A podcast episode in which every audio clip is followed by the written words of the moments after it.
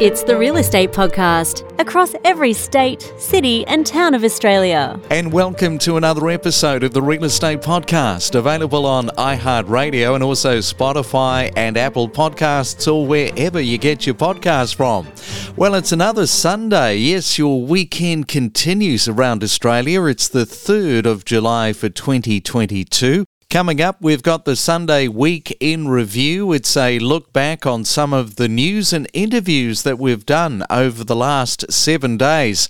Also, Amy is here with details about how you can now enter the Hunter Valley prize that we're giving away. Now, you need those seven secret words to go into the draw. If you didn't write them down, you can go back and find them in previous podcasts. Let's have a look at who is celebrating celebrating a birthday today. It's Tom Cruise. He's got the big number of 60. And he's got the big movie out, of course. Anybody that I know that has seen the movie is raving about Top Gun. And if you are celebrating your birthday today, have a great Sunday. The competition is now open. You can enter the Hunter Valley Prize giveaway. Remember, you need seven secret words. If you are not a Breakfast Club member yet, you can put in the header New Breakfast Club member. And please include your phone number. We need to be able to contact you if you win. You can email us at myrealestatepodcast at gmail.com. Entries close on the 10th of July. Good luck! Grab your coffee and switch on your real estate breakfast every weekday morning from 6:30.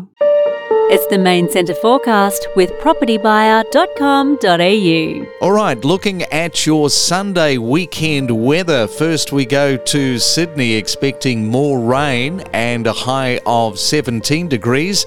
In Melbourne, expect some more cloud around, but it should be mainly dry and 13 degrees.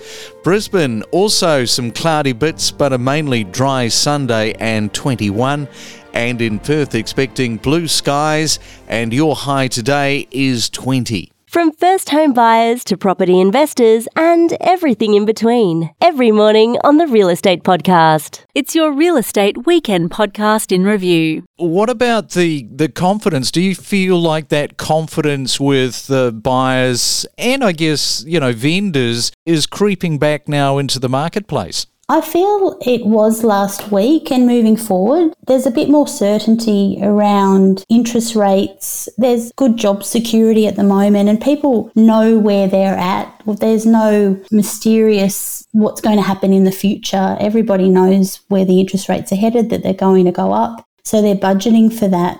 What are you making of people's budgets at this moment in time? Yes, everyone's being a bit more careful, but unlike last year when people were just low interest rates, don't care, I'm going to pay the most money I possibly can. Now everyone's a bit more measured and more sensible. It's more predictable now, I feel, moving forward.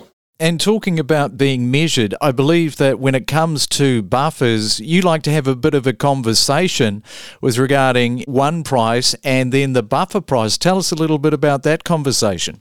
I always have that conversation with buyers. I think it's important because you'll always have that price, or a buyer will always have that price that they'll high five their mates at the pub. Yes, I bought this property yesterday, but I always say it's really important to have that buffer price as well, the push comes to shove price, because you don't want to wake up the next day and go, I should have had another bid, I should have had a buffer on that. So we always have that conversation just before auctions and, and sales. So, so people don't walk away. Enjoy your morning coffee. It's your real estate weekend podcast in review. Okay, so phasing out stamp duty is going to reduce the deposit hurdle, which is a major barrier for first home buyers.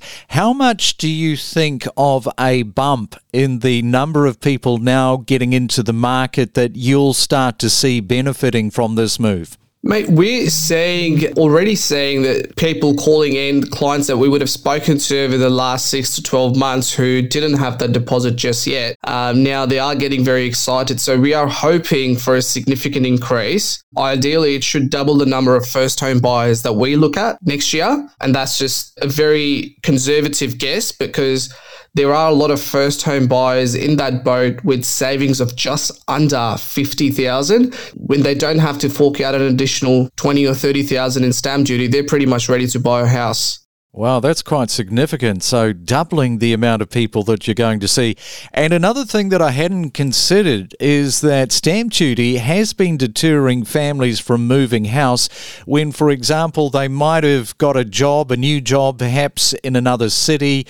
They wanted to take the job, but the whole move with the stamp duty had been a factor for them not moving, not moving to a better job, unaffordably able to move to another city. Absolutely, and that, that's a big one uh, because, and I like the government's intention here because it's a bit of good news paired with all the other things that are happening in the market with interest rates and everything. So, if we are allowing more property transactions, allowing people to move for a job, for family, it does create a bit more churning of properties in the market, which is all good for the economy. It's your real estate weekend podcast in review. You've probably not heard this sort of story before somebody wanting to buy in the same street or road as their name before, right? No, I hadn't. I hadn't. When I was chatting with Tara's parents at the open home, instantly she told me how it was always a childhood dream of her daughters that couldn't make it to the open home that day and uh, that she'd always wanted to live in Tara Drive, and they were so excited. And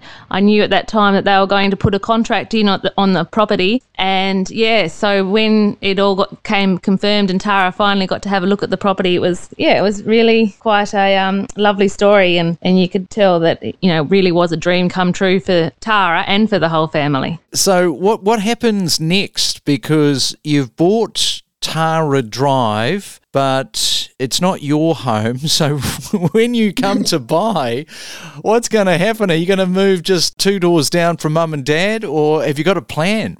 Well, I don't know if I could afford in the same area at my age, but um, I reckon I'll stay there for a little while yet, complete, finish uni, and then, yeah, see where I go after that.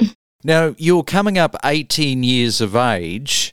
I did Yes. have a quick look and I saw that there is a Jones Street in Burnie. Would that appeal? That could definitely do something. Yeah, and I also found that there's a Tara Street. I think it's Hobart. Oh, is there? You don't know this? I feel like I might have heard it, mentioned it or something.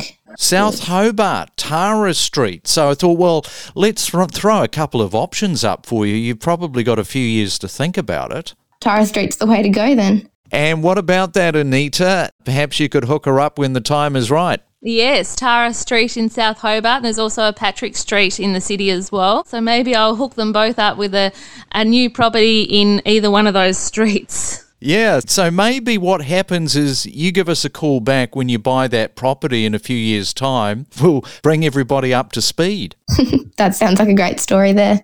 All right. Well, look, thanks for jumping on the call with us and all the best of luck for the new home. I hope it all goes well. Yeah, thank you. A few days till we move now, but it's getting quite close. Enjoy your morning coffee. It's your real estate weekend podcast in review. And what was it that made you particularly want to become an auctioneer? And how much of a challenge was that when you first started? I absolutely got a kick out of the process, the whole campaign um, from start to finish, but in particular, that pointy end bit at the property where you saw the auctioneer have to build quite a connection um, quite quickly with the vendors um, and, of course, the buyers as well, meeting them most of the time on that day. I loved how uh, you have to think on your feet. You know, it's it's a quick process, but you become quite close to the people, um, and they they trust you.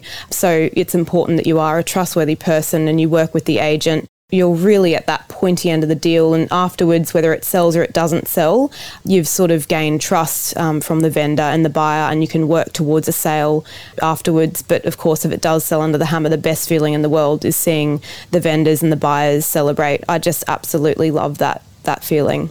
And Tara, I've seen a few female auctioneers in action, and I've seen you as well. Women, it seems to me, they don't style the way they run an auction off the way the boys do. It's more, shall we say, quite calm, even subdued, which has that completely different style and vibe, which I think it's very contrasting between the two sexes. Yeah, it definitely is. Um, I think we're very used to seeing that block style auction where it's kind of bridging on the yelling thing. um, so I, I certainly have toned it down. I feel um, personally, and this is just a personal opinion, that people, if they're feeling comfortable at an auction, they will be more inclined to bid. That has worked for me in the three years I've been doing it. I just work on making people feel comfortable. Um, I entice them to bid. You know, I think that's just that says something within the industry and especially how we're going. People really have to feel comfortable at an auction, um, and if they feel comfortable, they'll bid, and often they will they'll pay more cheekily. It's your real estate weekend podcast in review. Like obviously the land value will go up each year, so your repayments are going to go up each year as well. And the biggest thing for me was uh, serviceability. So me as a first home buyer by myself, I don't have a I don't, don't have a partner that I'm going in with. I could only get a loan up to six hundred thousand just because of my earnings. Using the five percent deposit, that's only a thirty thousand dollar deposit, and I've I've got almost double that. So it was really just serviceability. So if I had to pay more money every year on top of that for the land tax, it'd make it even harder to to manage my finances. So that's why I sort of wanted to opted opt opt for the the pay it out in the first go, and then not have to worry about it. And you might not even end up paying stamp duty because you might secure something under the cap. So, just explain that cap for our first home buyers that are listening in terms of that situation for you. Yeah, well, currently the the, the cap is um, six hundred and fifty thousand, and then in the in the new financial year it will be even more. I believe in it will be eight hundred thousand, and I reckon that a lot of first home buyers will be in the same position as me, where they they wouldn't be able to afford a property worth more than eight hundred thousand. So in that regards, they wouldn't have to pay any stamp duty at all because yeah, they wouldn't be purchasing a property over eight hundred thousand. So the new land tax wouldn't affect them at all. So it would be it would be kind of pointless for them. We connect you to the best real estate information across Australia. The Real Estate Podcast.